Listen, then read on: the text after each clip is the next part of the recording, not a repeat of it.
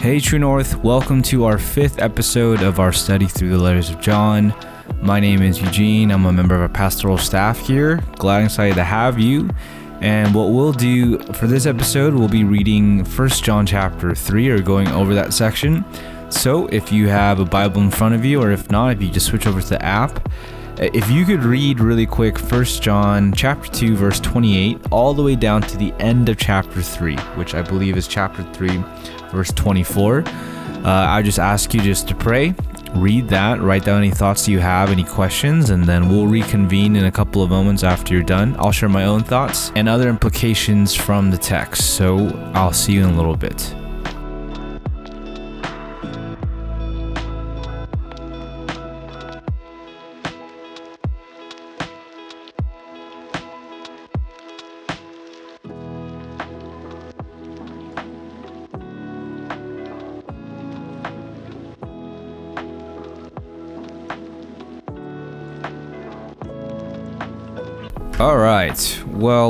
I just want to again list out some observations that I have from the text, uh, just some quick implications that I hope we could take with us for this reading session uh, that we're doing together. Um, but what I want to first go over is the first two verses of, or basically the, the last two verses, but the, the first two verses of our section, uh, chapter 2, verse 28 to 29. Um, if you've been kind of following along, you remember the whole point of First John is that John is trying to reassure the church uh, with heretics and these so-called secessionists uh, that Jesus is still who he says he is, and that he is who he prescribed him to be in his gospel. And this is what he writes following his train of thought train of thought to end chapter 2. Verse 28. And now, little children, abide in him so that when he appears, and he, of course, being Jesus, we may have confidence and not shrink from him in shame at his coming. If you know that he is righteous, you may be sure that everyone who practices righteousness has been born of him. So, uh, one thing that's been really sticking out is John is, even in the Gospel of John, and you know, we're in the sermon series, and even the letter that we've talked about before, a lot of the language that John uses to describe our relationship or our you know what what our relationship should look like with Jesus it's a very intimate description. And one word I really want to focus on in this section is John gives us the command of hey abide in him like little children. And what does that mean? That doesn't mean to be childish. It means to have childlike faith. Jay talked a little bit about this in this past sermon, this past Sunday. That even when you look at children, uh, there's there's a lot of qualities that they have that emulate, I think, the pureness or the potential of human life. That even though you know, our, our, our if you're a parent, you know this. Even though your kids might have a lot of energy, have a lot of chaotic energy, maybe even sinful energy, debatably, uh, there's a level of purity to them uh, Jay mentioned that there's no ambition in children. If you, if you really ask them what they need, it's not, hey, I want to be, you know, the eldest son or I want to be, you know, this position. It's just, oh, I, I want to be with you. I want to be in relationship with you. And I think John kind of gives that as a general prescription to the church and to us. Little children, abide in Jesus. And I think that's really helpful and and this might be a point that I'm I'm you know repeating, but hey, I'm repeating it because to me, John is our relationship with Jesus in the Western world. I I don't know if many of us could say that we abide in Him. So I, I hate to do this, but in the Greek, abide is meno, and it's a verb, is a present indicative verb, and and basically what that means is it's it's a continual action. That what John is saying is, hey, you have to continue to, and that that Greek word meno means to dwell, to abide, to remain. It's this continual action of staying with Jesus in this relational intimacy, and uh, this might be more of a, I, I guess, self observation, but I've realized no one's taught me how to do that, uh, especially growing up in the church. I think if you grew up in a charismatic church, that might be a little bit different. But I grew up in a very Baptist church, a very Korean Baptist church. And a lot of it was hey, just make sure you have the right actions, the right behavior, and then you're set. And, and John's going to talk about how that correlates with being in relationship with Him. But I realize even as a, a your pastor, one of your pastors, uh, I lack so much maturity, knowledge, experience in abiding in Him. What does that look like? And I think a lot of that is kind of just being in relationship with Him. Uh, it means reading the Word. It means praying. It means integrating Jesus not just as an idea, as I talked about before, not just as a theoretical system, not just as a philosophy of life, um, but to see Him as an actual presence in your life. That everything you see is shaded by Christ. And it's a continual thing that we do. That's why we meet together every Sunday. That's why we are, you know, hopefully trying to read continually, pray continually, think about Him continually, because so much of our mind will wander.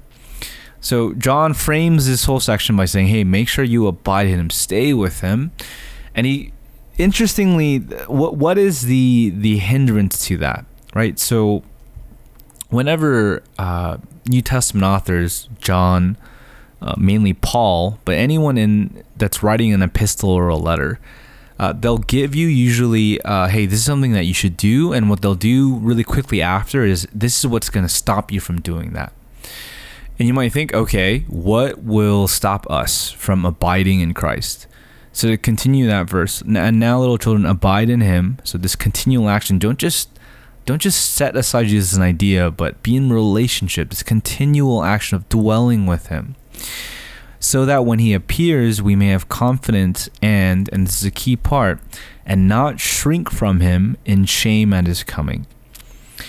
Uh, it's interesting to me that John prescribes the greatest hindrance to being in this continual relationship with Christ is shame it's not guilt, it's shame. And, and there's, there's a stark difference. And I've talked about this a lot. And I, I think this is really important for us to understand that often the greatest hindrance to following Jesus with everything that we have is not behavior, it's not the wrong choice, um, but it's the deep shame that lies in all of our hearts and all of our souls. Uh, what is shame?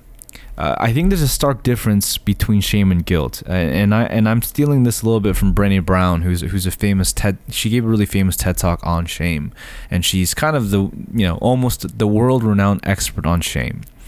But to summarize what she says, and and most I think therapists would agree with this too, uh, guilt is doing something wrong. Shame is when that evolves into feeling that you are wrong. So, for example, if you know, uh, what's what's a good example? Let's just use my son. I, I might use him too much, but we'll just use him in this example. Uh, if if Eli, I don't know, let's say he hit his sister Sydney, my, my youngest daughter, there's a guilt to that. That there's hey, there's something that you did wrong, and you should feel that that oh hey, this is not the right action to do.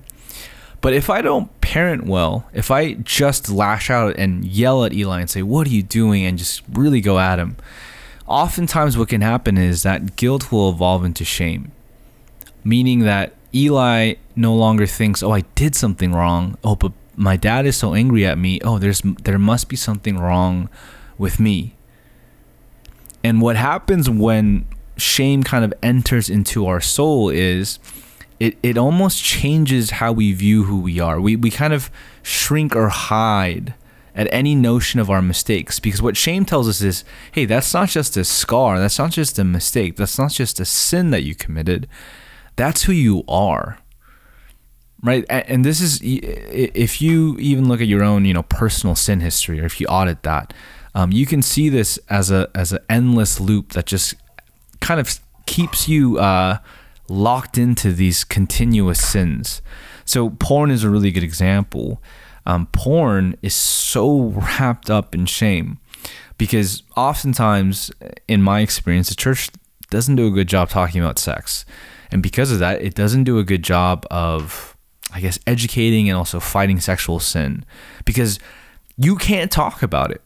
Because if you do, then you're you're inviting, you know, weakness or you're inviting criticism into your life and people will look at you kind of funny or differently.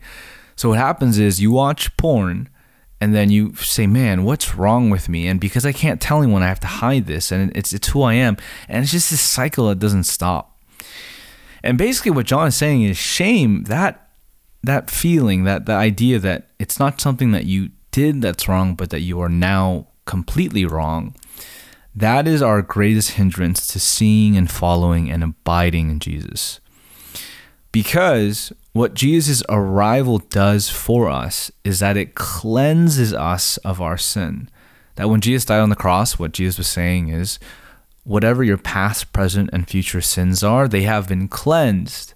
That I no longer see, that God the Father no longer sees us in our sinful state, but that he sees the righteousness of Christ poured over us.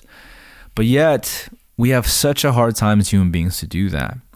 So that's why so much of being in community, in church, in a group, is not just to, hey, we're going to gather around and just worship and sing together, but it's an invitation to, hey, you have to tackle this shame together. And think about this John is writing to the church, and what he's saying is, as a body, hey, little children, abide in him, and together make sure you don't shrink from him in shame, because shame can only be solved through community, it can never be solved on your own whenever you try and fight shame by yourself, it's never going to be solved because shame begets shame. So basically, meaning that when you feel shame, it's just an invitation to feel more and more and more until you hide yourself, just like Adam and Eve did in the Garden of Eden. So know that, okay, first point, hey, abide in him. To, to be with Jesus is continual action of dwelling with him. And, and the greatest hindrance to that is shame and that we need communities to break that. But moving on, what, what are some other uh, verses that stuck out? So I know this is a little bit of a long passage, so I'm going to not go through everything, but just skim a couple of verses. But verse 7 really stood out to me, whereas John, continuing his, his line of thought, he says, Little children, let no one deceive you. Whoever practices righteousness is righteous, as he is righteous. Whoever makes a practice of sinning is of, is of the devil, for the devil has been sinning from the beginning. The reason the Son of God appeared was to destroy the works of the devil. Verse 9 No one born of God makes a practice of sinning, for God's seed abides in him. Again, this abiding language. And he cannot keep on sinning because he has been born of God. By this it is evident who are the children of God and who are the children of the devil. Whoever does not practice righteousness is not of God, nor is the one who does not love his brother.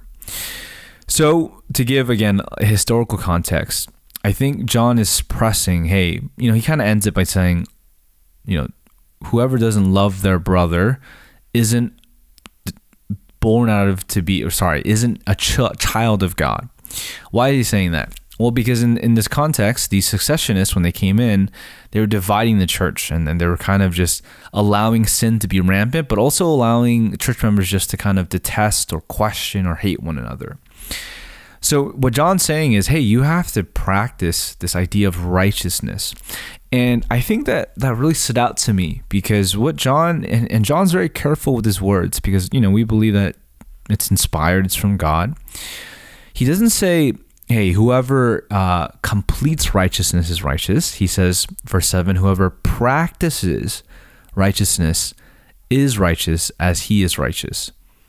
Why is that such a big distinction? Uh, I think s- this might be a point, again, that I've repeated, but I think John's repeating it. I think so many of us see Christianity as chasing moral perfection, and that until you get to that state of moral perfection, that you're failing as a Christian. But what John is laying out for us is discipleship or Christianity or following Jesus or abiding in him. What that mainly is about, it's not about achieving moral perfection, it's about striving for righteousness. It's this process, it's this transformation that John and Jesus is ultimately more concerned about than the end results.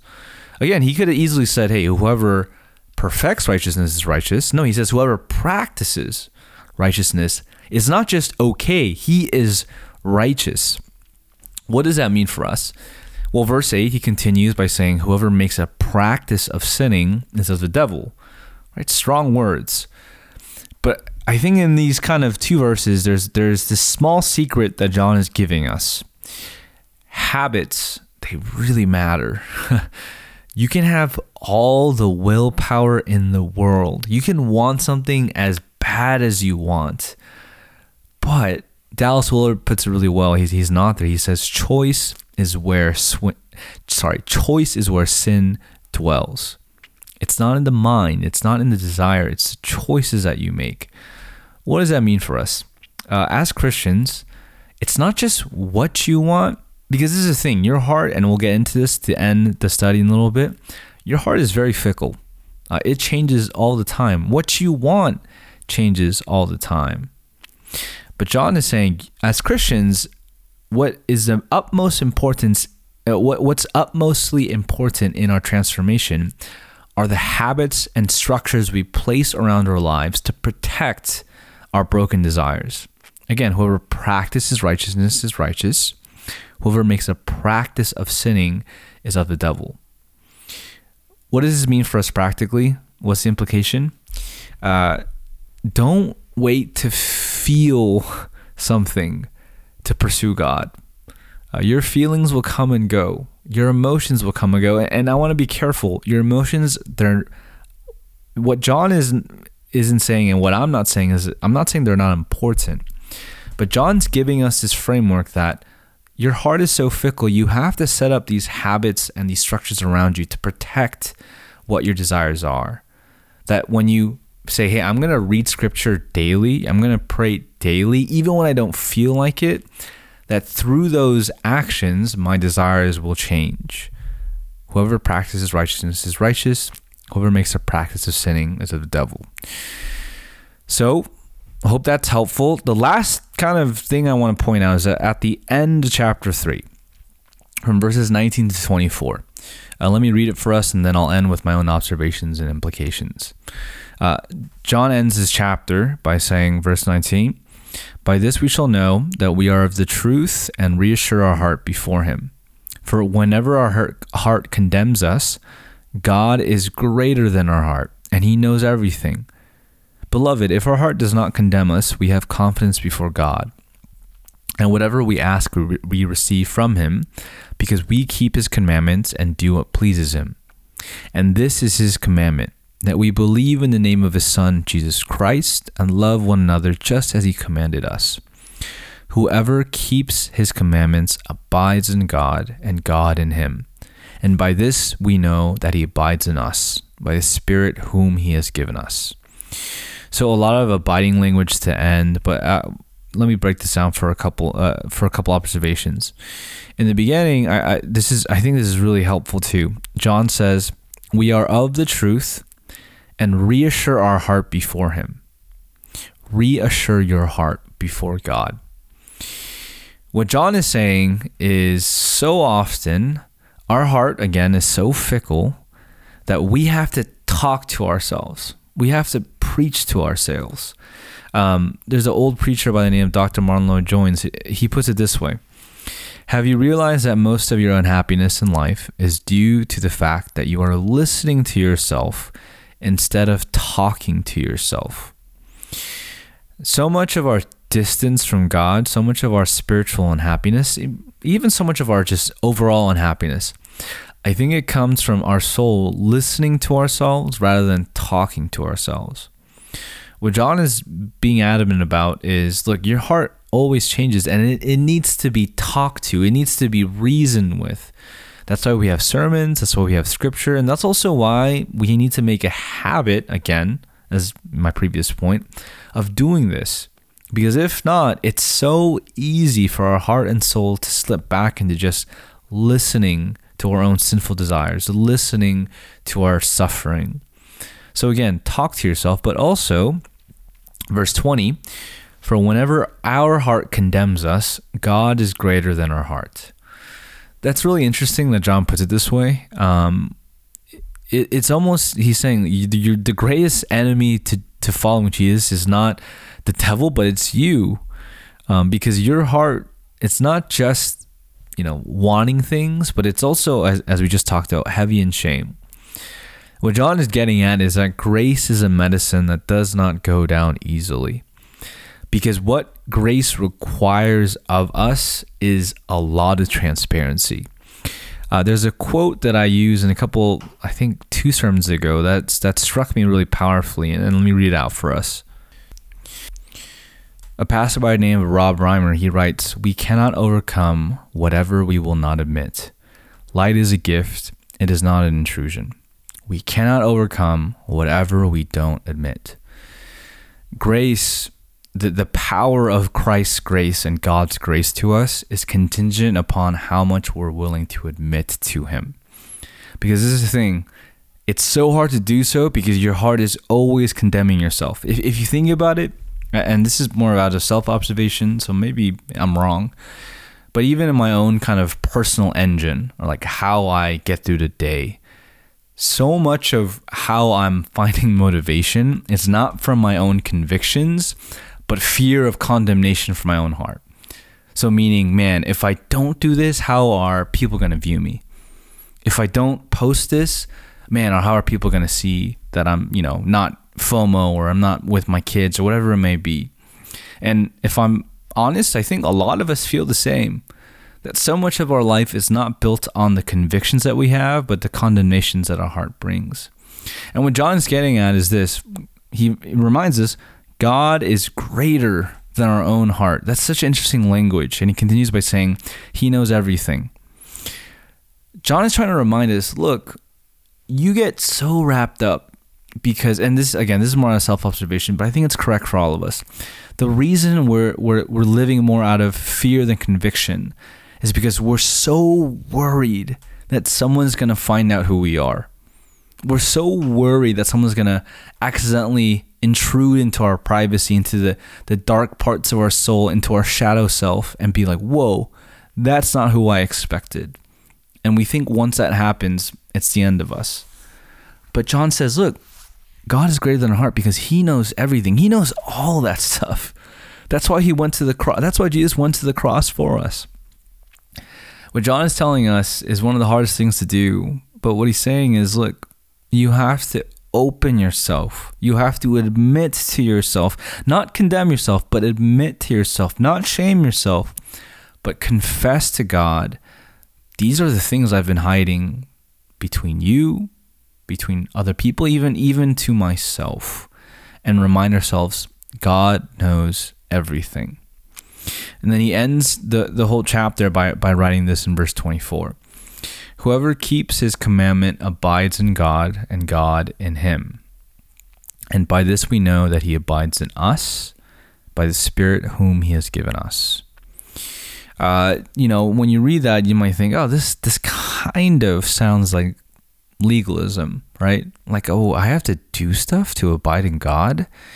And I want to correct that misinterpretation that a lot of us may have. Uh, salvation is more than just transaction, it's transformative. What I mean by that is, if you've been raised in the church long enough, uh, the Jesus that we know, the gospel that we believe, the cross that we look at, it, it becomes a mere transaction. Meaning, hey, God did this, He forgave my sins, then I'm good to go. But that's just the beginning point of what Jesus is doing on the cross. What God and Jesus ultimately desire of us is not just to be cleansed of our sins, although that's very important, and that's already done. He cleanses us from our sins so that we can be transformed greater into the image of God on this earth. Salvation is not merely transactional, but it's transformative. Meaning, look, discipleship, Christianity, it's a process. It's this it's this continual habitual I'm going to follow God's commands, not because I just want to because if that's my motivation, that's going to fade. But it's because I trust that God has a better vision and picture of who I can be, and that I trust that His commandments are leading me into that direction. John Mark Comer puts it really well. He says, Sin is ultimately a refusal to growth. And I think within this context, that's so true. That so much of our sins, they're it's kind of like our infant selves yelling and, and, you know, fighting back against our parents, saying, No, no, no, I want this, I want this lollipop, I want this snack, I want this iPad, or whatever it may be. When there's so much more depth and maturity awaiting for us when we let go of those sin sinful desires, sinful addictions, whatever we're going through. So, with all that, I hope you can take something away, but ultimately just abide in Christ. whatever that means in your week, in, in your context, just meditate on that, chew on that, and hopefully it'll be a helpful reminder for the rest of the week. So, hope that was helpful. Uh, we'll be finishing John chapter 4 next week, but until then, hope this kind of stays with you, abides with you, and hope you have a blessed week with Christ.